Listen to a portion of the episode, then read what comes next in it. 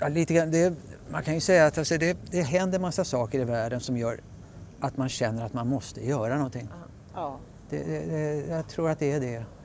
Liksom, jag vet faktiskt inte något konkret men, men jag har vid, ja, vid olika tillfällen i livet då liksom upptäckt att nu händer det och nu händer det. Nej, nu måste vi göra någonting.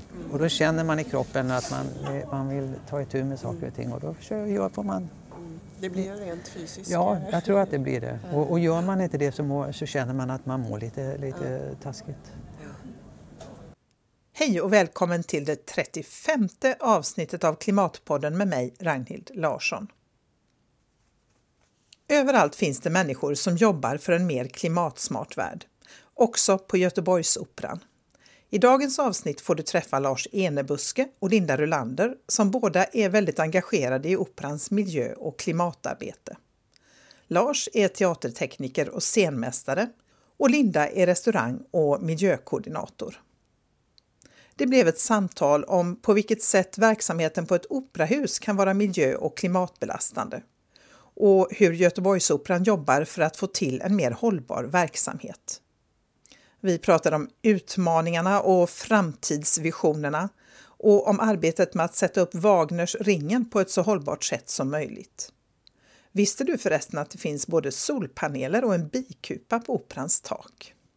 Och så vill jag gärna påminna om March for Science, en manifestation för att lyfta fram vikten av fri forskning som äger rum över hela världen nästa helg den 22 april. Och i Sverige blir det manifestationer i Stockholm, Göteborg, Uppsala, Luleå och Umeå. Du kan läsa mer på marchforscience.se. Och helgen därpå, den 29 april, är det dags för People's Climate March. Och i Sverige så blir det manifestationer i Stockholm, Göteborg, Malmö och Borås.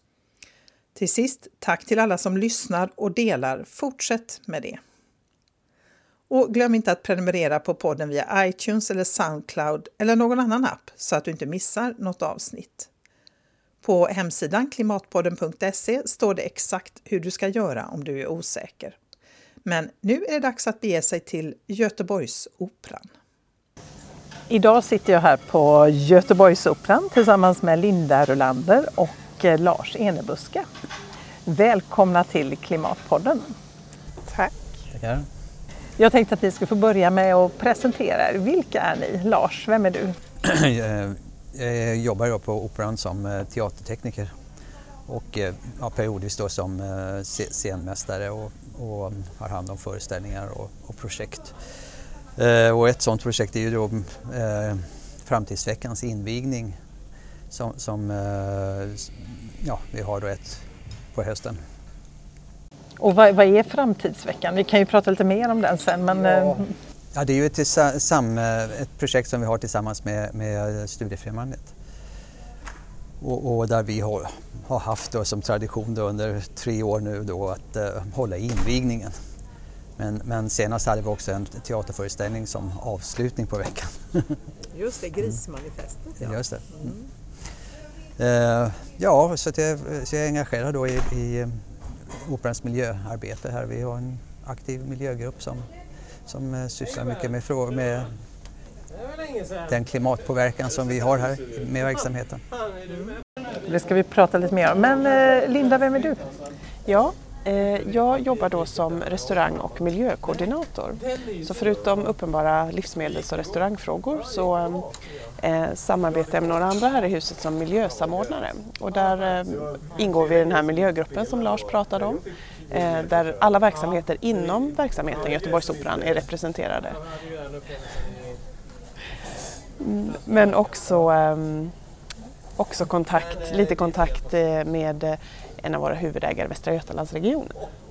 Hur väcktes ert engagemang för miljöarbetet och klimatfrågan? Hur började det för dig Lars? Ja, det är ska jag säga, naturintresse då. Naturen har alltid varit viktig för mig och sen kan man väl säga när, uppst- när vid olika perioder så har det uppstått hot och, och, och sånt där. Men kärnkraften var ju en sån här period då man blev, var väldigt aktiv då. Och, men det första var ju väl egentligen redan på var på 70-talet som man höll på med Holmslyr-debatten och Teckomatorp-historier och sånt där då, som, som man tyckte att så här får det inte gå till.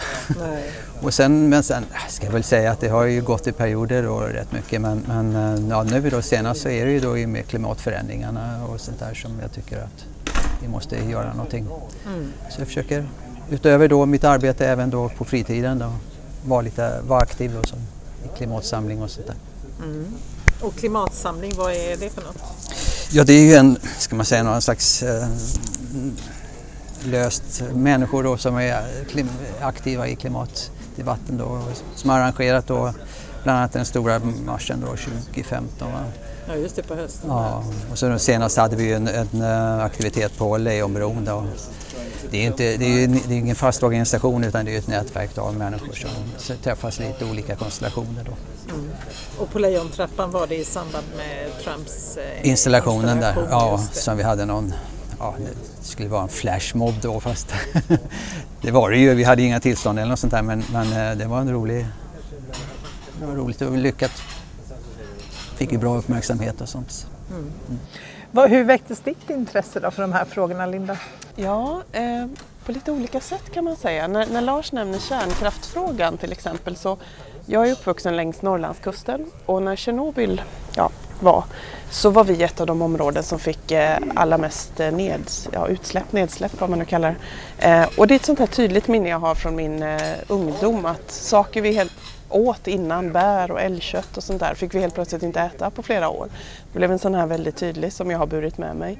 Sen har jag rest, eh, i, när jag var yngre, rest väldigt mycket och blivit väldigt varse om hur snedfördelad världen är förstås och jobbat med eh, Eh, ja, livsmedel i väldigt många år. Och när man tittar på livsmedelsproduktion till exempel så blir ju världen ännu mer upp och ner på ibland. Ehm, så att för några år sedan då kände jag att nu skulle jag vilja engagera mig mer i miljöfrågor. Så då utbildade jag mig på universitetet på ett eh, miljövetarprogram och där följde sig så faktiskt att just klimatfrågan och klimatanpassning var något som jag fastnade för så jag skrev mitt examensjobb om det.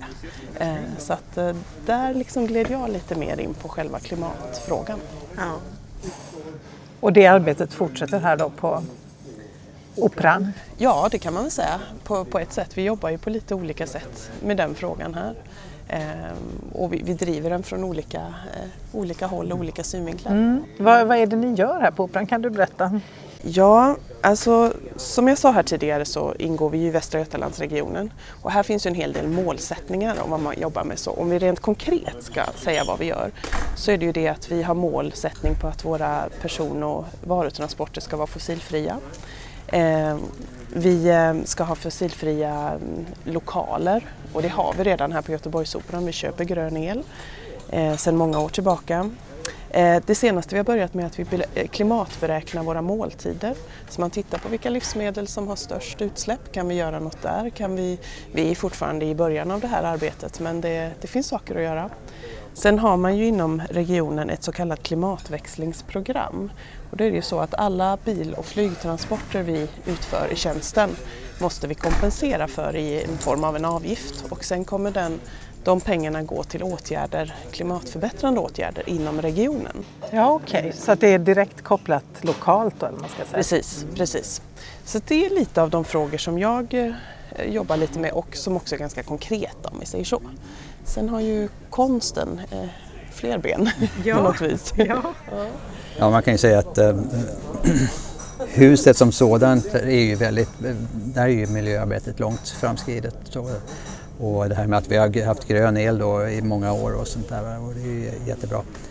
Men sen så kvarstår en del problem med, med själva den kärnverksamheten då med själva teaterverksamheten. För det, på något sätt så är det ju sådär att människor tycker att vi håller ju på med, med kultur, det är ju okej okay, men det finns ju många komponenter som, som är väldigt miljöbelastande då som, som man måste ta itu med och det, det försöker ju då såklart. Vad kan det vara? För det är som du säger, man tänker sig att teater är väl bara bra, alltså ja, det är en tjänst och det är väl inte så miljöbelastande jämfört med mycket annat? Nej, det är många material som man använder och det är ett eh, väldigt eh, av tradition då slöseri så att säga. Man, man har varit dålig på och skapa standardverk och sånt där, eller skapa standarddekor och sånt. Va? Man kan bara byta ut framsidor och sånt där. Men då har man kastat eh, regelverk och allting istället för att bygga upp en slags... Eh, ja, här har vi något som vi kallar för gröna pricken.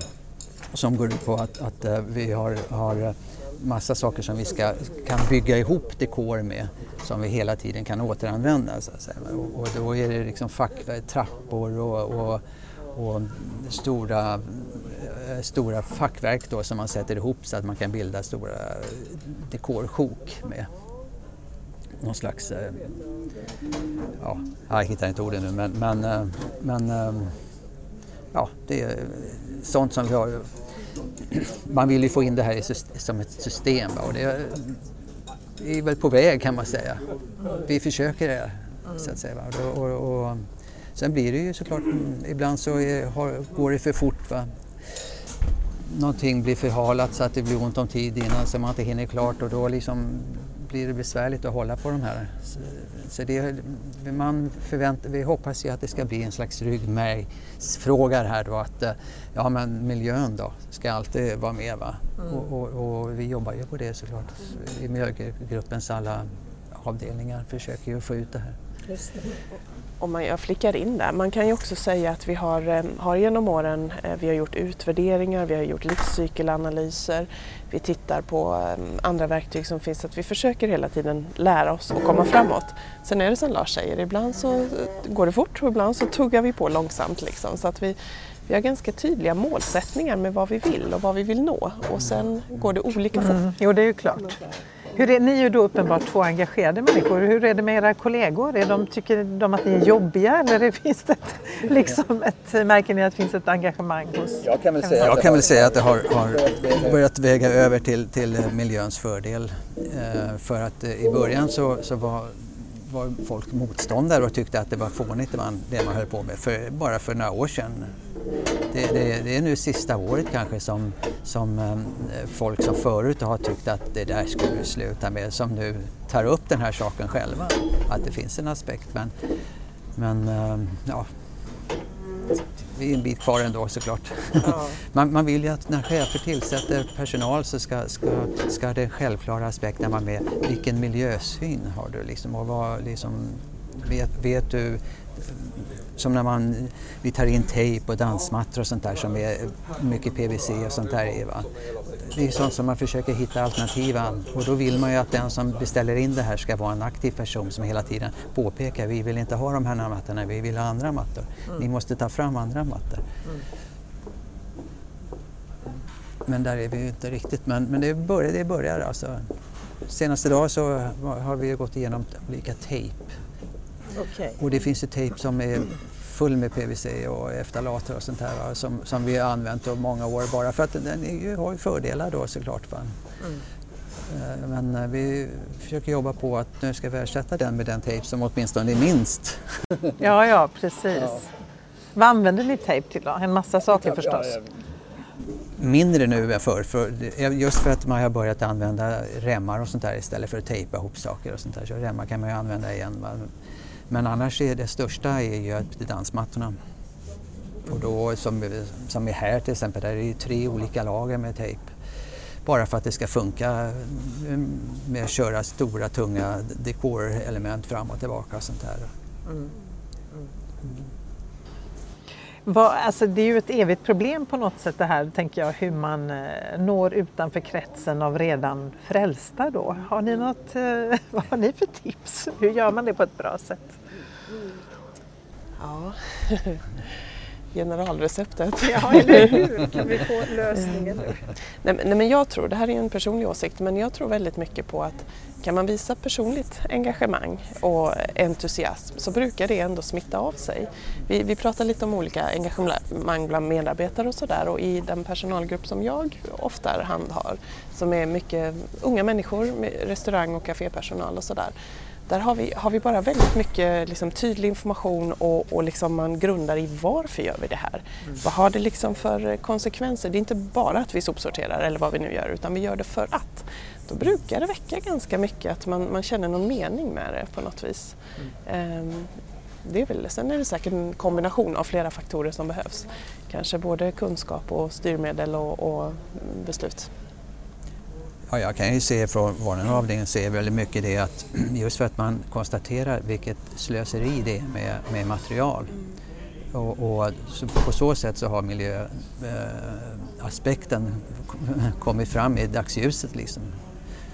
Och, och, för och det, ja, det är betydelsefullt att man ser, och folk, jag tror att man, man mår bättre när man vet att det man sysslar med eh, inte, har, så, inte är miljöbelastande i den utsträckning som, som det har varit tidigare. Alltså. Mm. Så, så, jag tror man skulle, hela, hela huset skulle må bra av att veta att vi gör väldigt stora framsteg. Vi, vi, vi minskar vårt avtryck och, och, vi har som ambition att ja, nå så långt som möjligt. Ja. Jag har inte tänkt på hur långt, långt, man, långt man kan nå men man lär väl inte komma undan, i alla fall inte med den här med den typen av verksamhet som vi har nu. Då måste man ställa om. Och det, det, är också något vi har pratat om inför det här kommande året till exempel, att vi ska lägga en del fokus på just kommunikation. Mm. Eh, för det är väldigt lätt, eller lätt, men det, det, är ofta så att man arbetar på på olika avdelningar, olika områden, men alla är inte medvetna om alla andras arbete på något vis. Vad ja, man just det, man gör. jobbar i sin lilla Ja, precis. Värld. Så det är otroligt. Det blir också en drivkraft i sig om man känner att de gör det, vi gör det, det här gör vi tillsammans. Mm. Så det kommer vi också lägga lite fokus på under året. Mm. Information, internt som externt. Ja, just det. Vad, vad, betyder det tror ni för eh, besökarna då? Att ni jobbar med de här hållbarhetsfrågorna? Ja, det är ju viktigt för företaget som sådant såklart att visa upp att man har eh, en miljöprofil och att man har ett miljöarbete och ett miljöengagemang. Och vi underlättar ju med, med kollektivtrafik och sånt där. Va? Genom, eh, vi sätter upp såna eh, skärmar där man kan se avgångar och sånt där. Eh, så det är ju en del av, av, av arbetet. Men sen har, har det väl också blivit så att man, man vill visa ut utåt att vi har ett miljöarbete också och då, då är ju den här som vi pratade om, framtidsveckans invigning, en del av den liksom, verksamheten att visa att vi, vi har ett miljöengagemang på Operan. Eh, ja, du kan väl berätta lite mer om den här eh, framtidsveckan. Vad, vad går den ut på? Vad är målet med den? Ja, framtidsveckan är ju eh, att visa upp de alternativa former ja, verksamheter som finns i stan. Då, att man eh, under en vecka ska ha öppet hus då på sådana ställen så att man kan gå runt och, och sen är det föredrag och uppträdande och, på olika ställen. Biblioteket har mycket föreläsningar vet jag, brukar det vara och, och på Operan då har vi föreläsningar och uppträdande. Då. Och det, det, ja, det är ju en del av omställningsverksamheten. Då. Mm. Och vad jag förstår så börjar man väl allt mer prata om liksom att, att uh, själva omställningen handlar om att man måste uh, göra ett systembyte uh, på alla områden, så att säga. energi och konsumtion och transport och, och, och, och de, även då tycker jag, det, ja, där ingår ju kulturen också då som, som en viktig komponent. Då. Vi skulle ju, kulturen skulle ju ja, förhoppningsvis då, och det, eller det är ju tanken då med, med framtidsveckan att man kan, eh, att kulturen liksom kan presentera de här problemen på ett sätt som gör att man tar till sig dem enklare än att man får massa data uppraderat för, eller uppradat för sig. Och att eh, ja, kulturen skapar en känsla. Det räcker inte med enbart fakta helt enkelt. Nej. Verkar det som, för vi har ju kunskapen. Ja. ja det är något som måste gå in i, in i direkt i hjärtat på något vis, eh, väcka någonting där. Mm. Så då kan kulturen spela en viktig roll helt enkelt? Mm. Det, är, det är det tema vi har haft, att kulturens roll. Ja, ja precis. och det, det, var ju förra året så nu kommer vi, kommer vi nu i oktober ha en ny framtidsvecka som allting verkar och, och att vi då kan, kommer vara med och då diskuterar man ju olika teman. Vi har haft lite olika teman varje år men, men eh, kulturens... Eh, jag tycker vi, vi måste kanske försvara kulturen då och, och stärka den så att vi funderar väl på att ha samma tema i år igen. Mm, det ser vi fram emot. Ja. Men varför behöver kulturen stärkas då? Ja, kulturen klarar sig väl men, men, men klimatet behöver, behöver kulturen som, som, som en pådrivare och en hjälpreda kanske och, och som en ögonöppnare. Och sen tänker jag att kulturen speglar väl samhällets utveckling på något vis, att de går lite hand i hand där också. Ehm, det, det som är angelägna frågor i samhället överlag.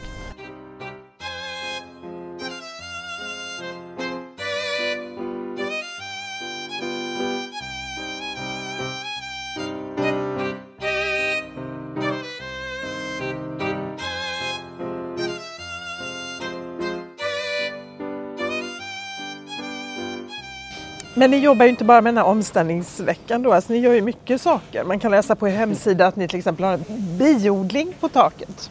Ja, just det. Just det. det har vi haft i flera år. Och, och, och um, ja, det, var, det var väl ska jag säga, också en del av den utåtriktade verksamheten.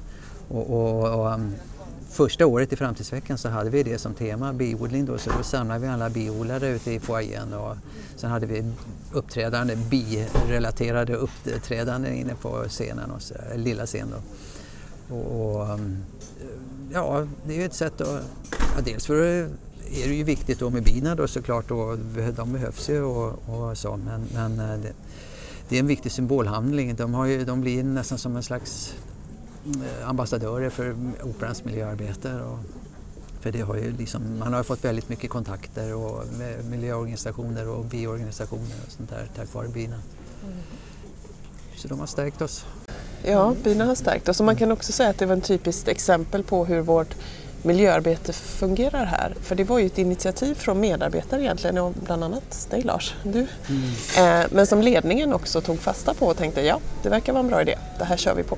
Så jag tror att det är lite av det, det, det så vi har jobbat här och det, det känns positivt. Mm. Men det är inte det första man tänker på, operan, och så tänker man liksom ja, ni har en bil. Jag hade ingen aning om det förrän jag läste om det på er hemsida nu för att jag skulle hit. Liksom. Men, men att ni har en, det, ligger, det känns ändå som det ligger ganska långt ifrån er ja. verksamhet, huvudverksamhet exakt.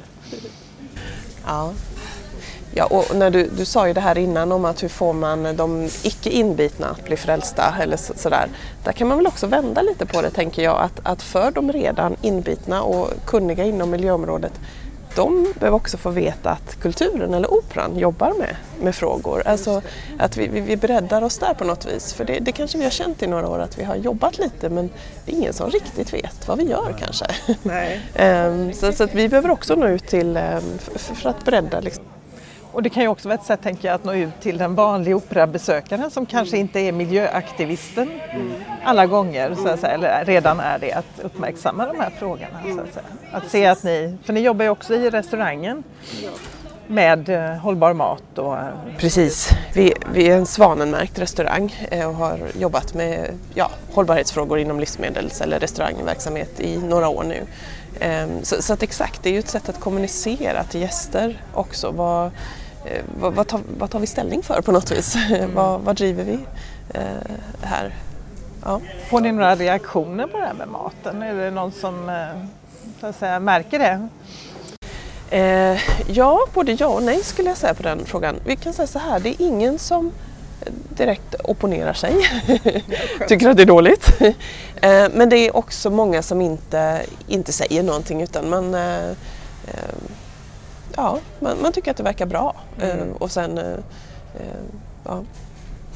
Men vi hoppas ju också kunna nå ut till, till andra målgrupper än de som är typiska operabesökaren eller typiska lunchgästen här kanske. Att de också förstår att vi, vi engagerar oss i de här frågorna och då kan vi också nå, nå en annan bredd på något mm. vis. Och då kan det bli en win-win. Då kanske de också går och tittar på någon operaföreställning. Precis. ja, vi sålde ju äh, honungen, binas honung, den sålde vi ute i foajén där. Eh, vid operashoppen. Ja, och, och då blir det ju ett samtalsämne då såklart. Eftersom det var Göteborgsoperans honung då som... Ja, det är ju lite speciellt. Mm. Och då, då frågar ju folk saker och då kan man förklara och berätta lite sådär. Och uppe på taket finns det inte bara biodlingar, det finns också solpaneler. Mm. Solceller. Solceller, ja. precis. Och, nu ska ja, vi se så jag ni... säger rätt. Jag tror att de installerades 2014, kan det vara så? Eh, så vi har haft dem nu ungefär i två år. Eh, och i, i snitt så där så tror jag de producerar ungefär eh, lika mycket som fem villors helårsförbrukning av, av el. Mm. Så det är ju det är en del eh, av Operans eh, elförbrukning förstås. Men ehm, det, ja, och den, det tickar på, det funkar bra. Det funkar, ja det, det är bra. Det är inte bara en symbol så att säga, nej, nej, utan det fyller en verklig ja, funktion. Ja. Vad är de stora utmaningarna då att jobba med klimatfrågan och hållbarhetsfrågor på en opera så här? Ja, det, det är ju det här med, med eh, föreställningsverksamheten som jag ser det. Att, att kunna, kunna hantera det utan att eh, ehm, det måste bli så, eh, så stora miljökostnader. Liksom. Och, och, och en, stor, en, en, faktor är ju såklart att, man, att elen eh, kan, att man har grön el då så att man kan eh, använda det på ett mer konstnärligt sätt och sådär också. Va? Men, men, eh, men sen är det det här materialen som, som, men det är ju på väg att komma nya material. Vi har ju eh, liksom ja, en stor projektionsduka då liksom som alltid har varit PVC-plast. Sånt där skulle, kommer man väl kunna ersätta nu då med biologiska material och sånt där. Va? Och det, jag, jag tror att det, det, det är det och att, och att kunna återanvända saker och ting. Alltså, skapa om. Man har en dekor som man sen kan, kan skapa och få en ny dekor av och sånt där. Och det, har ju gått, det, det är ju lite tråkigt, det finns ju en gammal som man gjorde dekor förr då, så att säga. Då, då hade man ju en annan eh, kunskap och den har ju gått lite förlorad för nu bygger man ju liksom som om många gånger som om det ska vara för evigheten och sådär och, och, och, stora konstruktioner och tunga konstruktioner och sånt där och det, det tror jag man måste tänka om mm. för att återgå med belysning och, och målade fonder och sånt där. Det tror jag. Mm.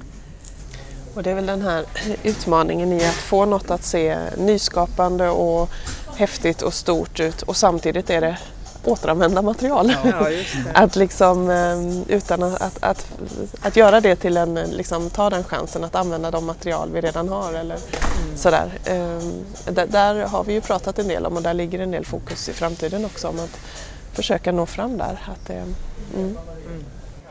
Jo, det gäller verkligen att vara kreativ då, tänker jag. Alltså, det, ja, det, man, får, det, man ställer ju krav på, på, folk som kommer hit och sätter upp olika föreställningar. Ja, enligt den här ramen arbetar vi på Göteborgsoperan och så får man... Och det har väl varit lite grann... Vi, det har gjorts några sådana här nu eh, att man sätter upp att din dekor får inte ta större plats än så här. Och då ja, skakar de på sig men så... Ja. De är inte vana vid att Nej, de är inte vana. Nej. Och så, men så, det, det, kan man också göra såklart. Man kan ju säga att så här och så här mycket el får du använda. Och, så här och så här mycket material av, av, eh, av, får använda av det här materialet. Och, så, det, och så får man jobba inom de, ramar. Ja. Och så gäller det någonstans att sälja in det som en utmaning snarare än en begrä ja. begränsning. Ja, Men vad får ni för reaktioner? För jag kan ju tänka mig om det kommer någon utomlands ifrån som kanske inte alls är van vid Nej. detta och blir alldeles bara va? Vad menar ni? Ja. Får jag inte åka taxi från flygplatsen? Bara en sån sak. Äh, är det så? Ni har sådana? Det finns ju sådana. finns på resepolicy och sånt. Mm. Mm. Intressant. Ja. Jo, nej, nej, men det, det, är ju just det, lite, lite kulturkrockar kan man säga eh, ibland. Att det, Ehm, och hitta, hitta en bra linje där. Liksom. Mm. Men det låter ju som att det verkligen är inifrån och ut. Ni jobbar verkligen, vad ska jag säga, inte inifrån, men att det verkligen, när ni berättar om det så låter det i alla fall väldigt gediget. Det låter som ni har tänkt, inte bara på ytan så att säga. För jag menar, det är ju en konst tänker jag att inte bara ha en ISO-certifiering. Mm. Det var någon, eh, en kollega till mig som för länge sedan gjorde ett jobb och sa att man kan göra flytvästar i betong som är ISO-certifierade, bara man har alla papper på rätt plats i pärmen. Liksom. Ja, så att det, det, handlar inte bara om att ha den här märkningen så att säga, utan det gäller verkligen att leva det här också.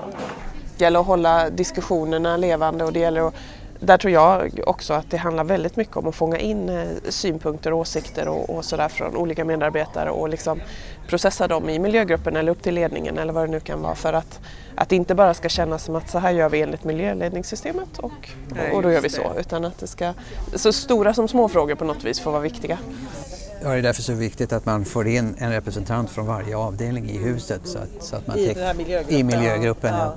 Och sen har, sen, ehm, eh, ja, det, så har det ju varit under en lång tid. Vi har ju arbetat och in, försökt få in och lägga mötena på olika tider så där för att det ska passa alla möjliga och sådär. Men sen så har vi också nu börjat då eh, att, att ehm, ansvaret i avdelningen ska roteras så att det, alla får gå på miljömöten så att säga. Och på så sätt väcka och sprida intresset. Ja, just det, så det inte bara blir en, ja, den mest engagerade i frågan. vad, vad är det som ger er hopp då? Om ni nu är det, det är en ledande fråga som jag har. Vad ger er hopp när det gäller det här arbetet? Ja, jag tycker att man fortfarande, jag tycker ju faktiskt det här med, med mm, framtidsveckinvigningen och sånt där och, och, och, att man har föreställningar som, som um, har en slags um, politisk eller i alla fall en, en, en riktning. Att, att, man kan säga att uh, den här föreställningen handlar om att vi, vi, måste tänka på klimatet och sånt där. Och, och det har, ja, du kan ju berätta mer om Ringen-projektet. Ja, just det. Um, det. Vi har ju gått ut här med ett ehm, pressmeddelande om att vi ska sätta upp eh, ringen, eller Nibelungens ring heter den väl, av Wagner, som ska ha ett uttalat eh, hållbarhets-, ehm, miljö och klimattema. Eh, där man försöker då, ehm, tänka stort som smått, göra en uppsättning, det är fyra, fyra delar under fyra år, där vår operachef eh, också ska vara regissör och ha, ha liksom, det kommer från han, en drivkraft från honom också att det här ska vi, det här ska vi satsa på. Eh, och det får ju också vara kanske en lärandeprocess. Är det, kan vi lära oss att göra till exempel bättre miljöval eller eh, processer som har mindre, mindre miljöbelastning eller klimatbelastning och, och ta med oss det in i andra produktioner sen. Eh, så, så, sådana saker ger ju hopp och det, finns också, det blir också ett samarbetsforum kring där alla, alla avdelningar får tänka att mm, vad kan vi göra här? Mm. Vad kan, eh, det, det, blir liksom en sporre på något mm. vis. Ja, vi pratade om lite för eh, innan, innan du kom att vi, det här med vi, Västra Götalandsregionen har ju haft olika några konferenser eh, där man talar om, jag kommer inte ihåg vad den hette, kommer du ihåg? Vi hittade aldrig det va? Nej. Men det gick ut på i alla fall att de, de, de, de eh, klimat eh, att de vill ta in synpunkter från olika arbetsplatser på hur de ska förbättra sitt miljöarbete. Och sånt Klimatomställning. Klimatomställningen. Och då tog vi upp det här med att, att, ehm, att Västra Götalandsregionen då, som, som är uppdragsgivare till Operan borde kanske ha, styra upp att Operan också har en, ett ehm, miljö tänkande när man sätter upp olika produktioner, när man bestämmer spelprogram och sånt där. Så att det ska ingå i uppdraget? Att det ska finnas eh, en, en, eh, åtminstone en eller två eller ja, allt eftersom då mer att det ska ha, ha, ha miljöinriktade föreställningar. Ja, du menar själva, själva föreställningen också, alltså inte ja, så, budskapet eller vad man ska säga? Ja, ett, ett budskap. Jag tänker, Aniara är ju en förträfflig ja. opera som man borde sätta upp igen. Men, ja, men, precis. Och, men man kan inte köra den hela tiden. Nej, det kan man inte. Det blir tjatigt. men man kan göra den i olika former kanske. Nej, men, men den, ja, som ett exempel. Såna, så, det, det får ju folk att tänka efter. Och där, där har ju kulturens eh, roll och en viktig funktion att spela.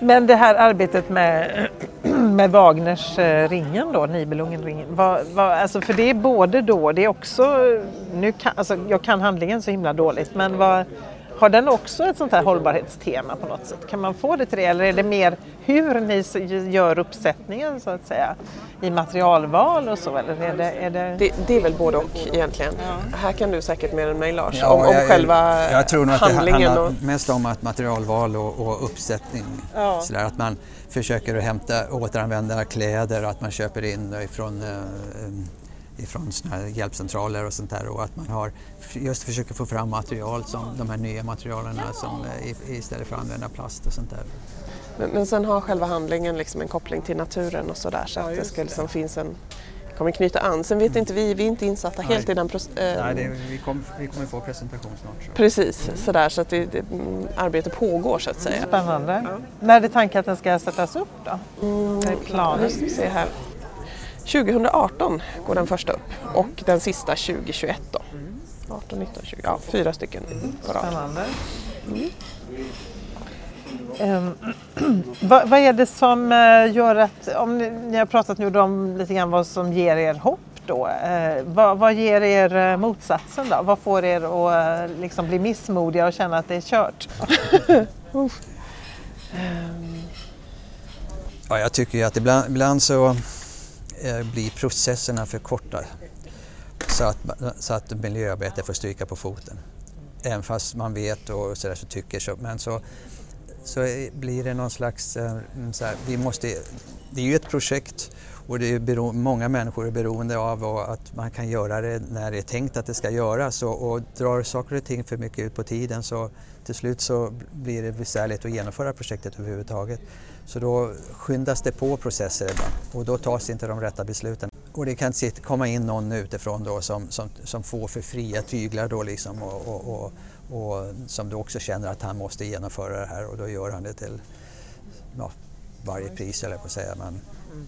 Uppstår tidsbrist så, mm. så kan det Yeah. Och man tycker ju efter alla år att vi har, borde ha en slags, men, men eh, det uppstår problem i kuggarna. Mm. Mm. Jo, det är ju många inblandade hela tiden och mycket som ska fungera. Alltså, kommer det ju folk utifrån som då kan dra på processen också va? så att ja, ja, folk i huset får tidsbrist. Va? Ja, mm. jo det är klart. Hur pass eh, unika skulle ni säga att ni är i ert eh, hållbarhetsarbete? Alltså hur vanligt är det att ett operahus jobbar på det här sättet som ni gör? Ja, vi, vi tror att vi är ganska ovanliga. um, vi vet till exempel att tidigare, vi, vi, har, vi är ju en EMAS-certifierad, eh, ett EMAS-certifierat operahus och det fanns i Barcelona var man det också men så vitt vi vet så har, är de inte det längre. Och det är ju en, det är ju en vad heter det, miljöcertifiering i sig. Ja, vad innebär, vad innebär den certifieringen? Ja, alltså en, ett miljöledningssystem ja. där man har x antal, eh, vad ska man säga, parametrar som man jobbar efter för att minska sin eh, miljö, miljöbelastning. Så man genomlyser hela verksamheten eh, i allt från energi, transporter men även hur man kommunicerar sitt miljöarbete och ja, alla möjliga typer av frågor från, eh, från A till Ö egentligen. Mm. Sen, sen, tror jag det finns olika, vi får ibland eh, studiebesök från andra teatrar och sådär hit som vi kommer hit och säger att vi har hört att ni jobbar på bra, vi vill lära oss sådär. Så att sett ur det perspektivet tror jag att vi, vi är lite, lite unika. Sen finns det andra som jobbar också med hållbarhetsfrågor och vissa jobbar mer kanske med sociala hållbarhetsfrågor mer än renodlade miljöfrågor och sådär. Så att man kan ha lite olika, olika ingångar. Mm. Eh, så något exakt svar på den frågan tror jag inte vi har men jag, jag tror ändå att vi ligger ehm, så har jag förstått det. Mm, ganska långt framme. Så ni har ingen sådär som ni tittar på och säger vi vill bli som det operahuset eller den verksamheten för de jobbar så bra med detta. Det är ni som är förebilden så att säga, eller ni har ingen annan? det är att förhäva sig tror jag. Men för att vi, har, vi får ju hit folk som kommer och berättar eh, exempel på, som från Oslo var det några. Och, jag, menar, det, jag tror att det är många operahus och teatrar som har bra verksamheter då på, men, men eh, så är man bra på olika områden tror jag. Så att man, vi får lära oss av varandra och det tror jag är viktigt. För jag menar, det skulle ju också kunna, det kan ju vara en sak tänker jag, bortsett såklart från då att eh, bra artistiska prestationer och så, som ett operahus väl bör vara känt för, så kan ju det också vara en eh, faktor som sätter eh, Göteborgsoperan på kartan tänker jag. Att här är ett, mm. det hållbara operahuset, alltså lite så. Borde ju vara en konkurrensfördel kan man tycka.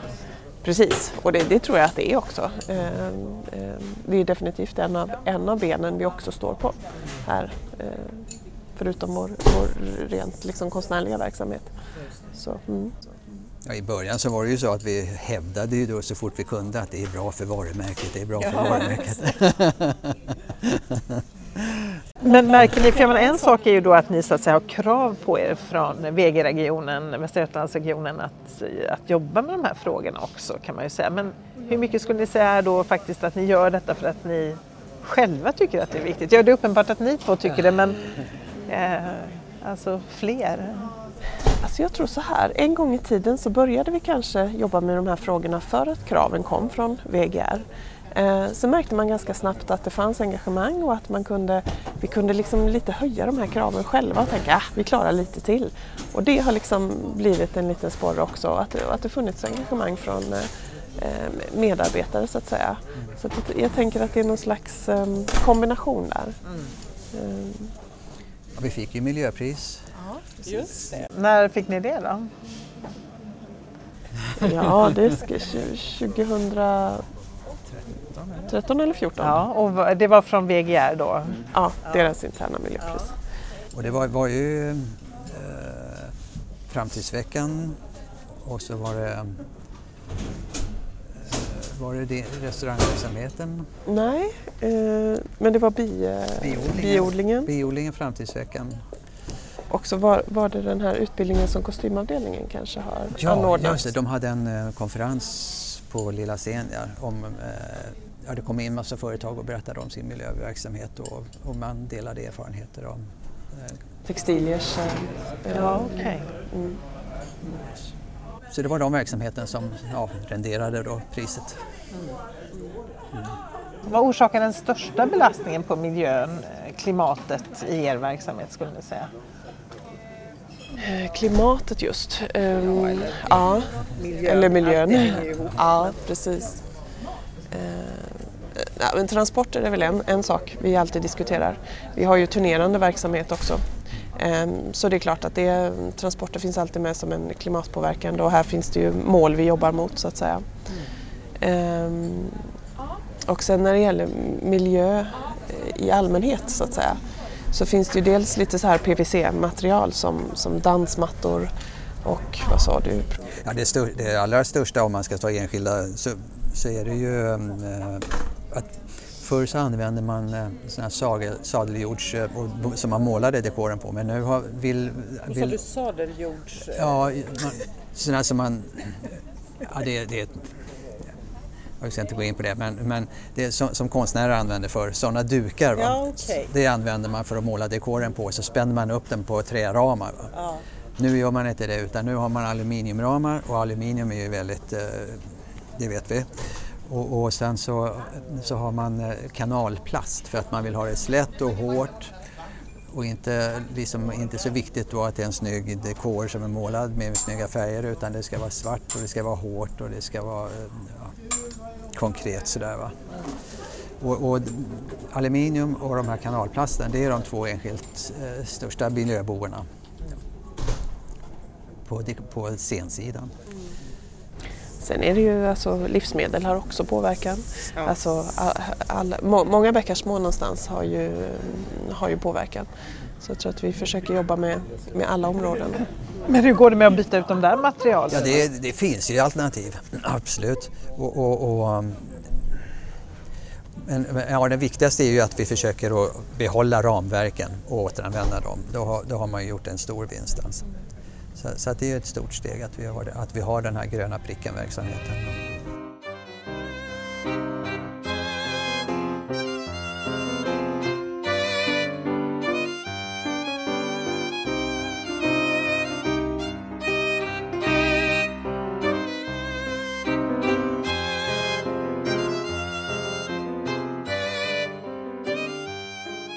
Jag tänker på också rent eh, privat då, för jag antar att det här är en sån fråga som är lite svår att stänga av när man går hem från jobbet. Hur engagerar ni er eh,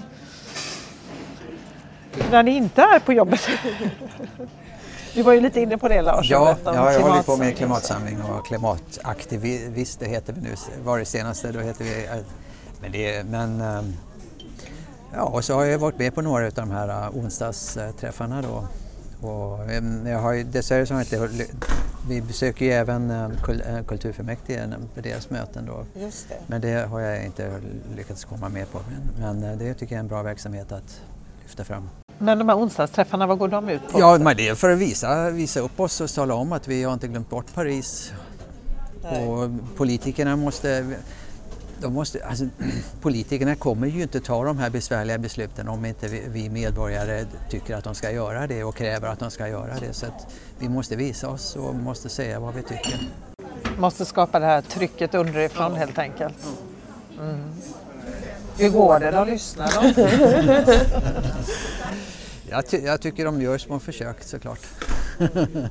Men det, det är som vi pratade om i början där att det, det, för att vi ska nå ända fram så krävs det systemskifte på, många, på alla områden alltså för att vi ska lyckas.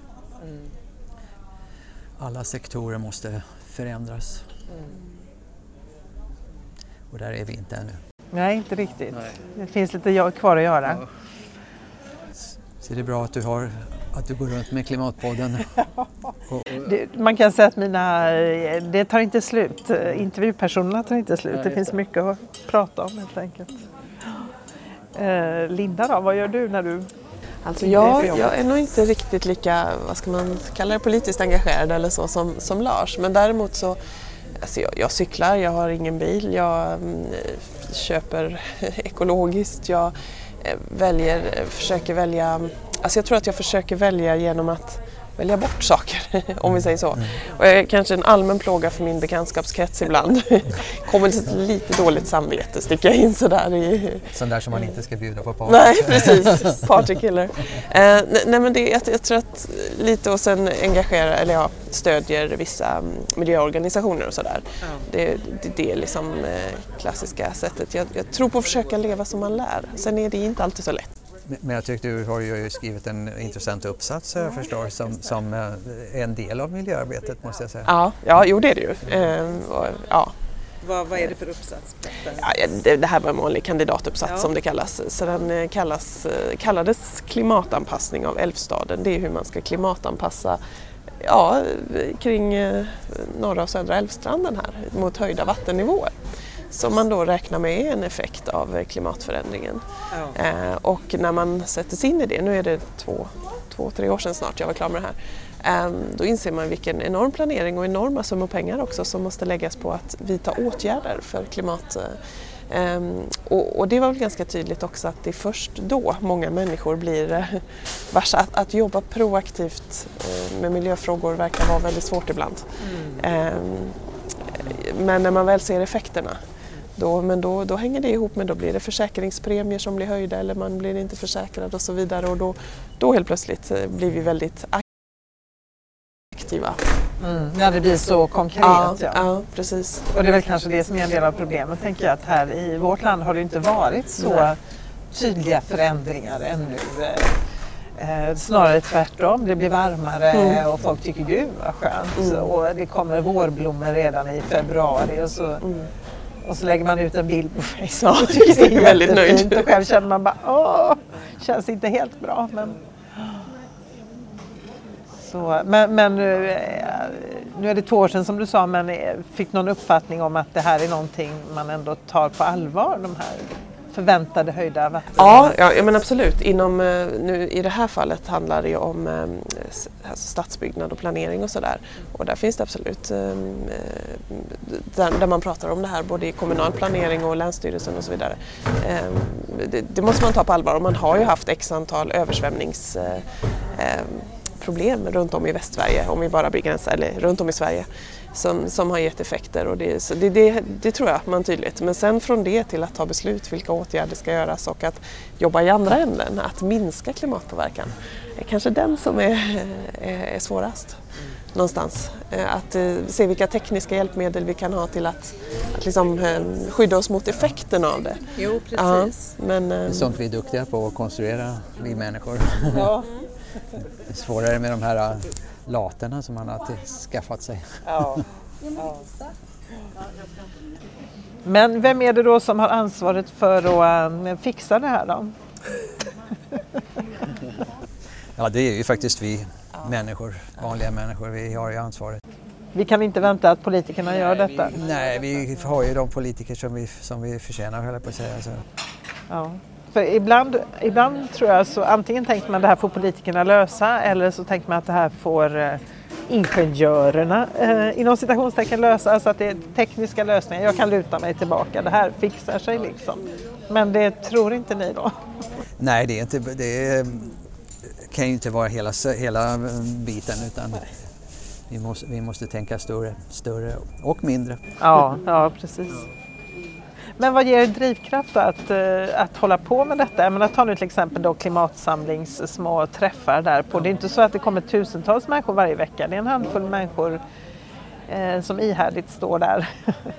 ja, lite grann, det, man kan ju säga att alltså, det, det händer massa saker i världen som gör att man känner att man måste göra någonting. Ja.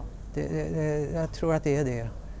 Liksom, jag vet faktiskt inte något konkret men, men jag har vid ja, vid olika tillfällen i livet. Har liksom upptäckt att nu händer det och nu händer det. Nej, nu måste vi göra någonting. Och då känner man i kroppen att man, man vill ta itu med saker och ting. Det blir en rent fysisk... Ja, jag tror att det blir det. Och, och gör man inte det så, må, så känner man att man mår lite, lite taskigt. Så, ja. Mm. Hur ser ni på läget nu då när eh, Trump har blivit president i USA som är ju faktiskt tycker att det här med klimatet är bara någon sorts hittepå. Hittepå ja. Mm. Katastrof.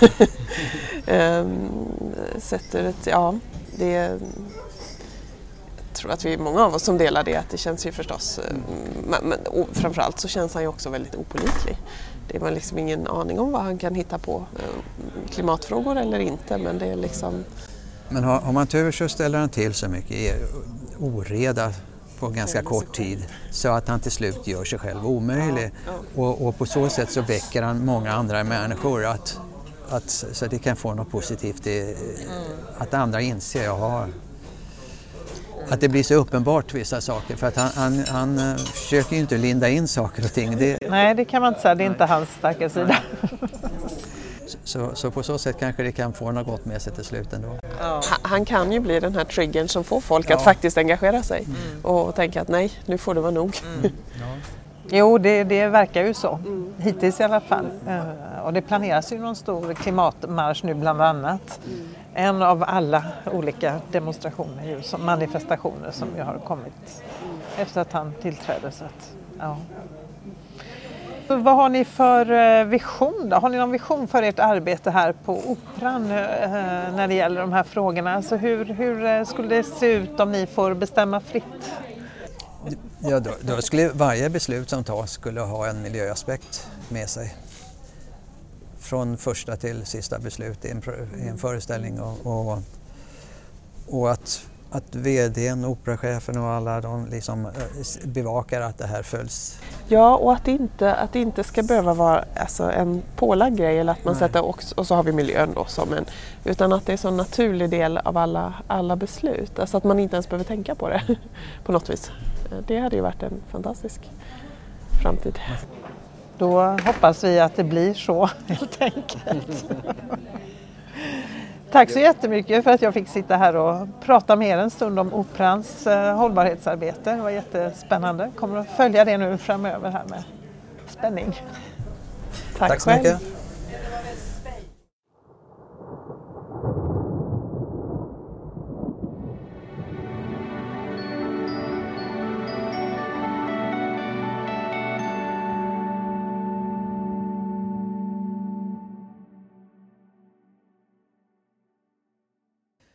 Du har lyssnat på avsnitt 35 av Klimatpodden som produceras av Konvoj Produktion. Dagens gäster var Lars Enebuske och Linda Rulander på Göteborgsoperan. Musiken var Sonatina av Kevin MacLeod och signaturmelodin är skapad av Tommy Kaso och loggan av Hannes Larsson. Följ Klimatpodden på Twitter och Facebook och prenumerera via iTunes. Soundcloud eller andra ställen där poddar finns.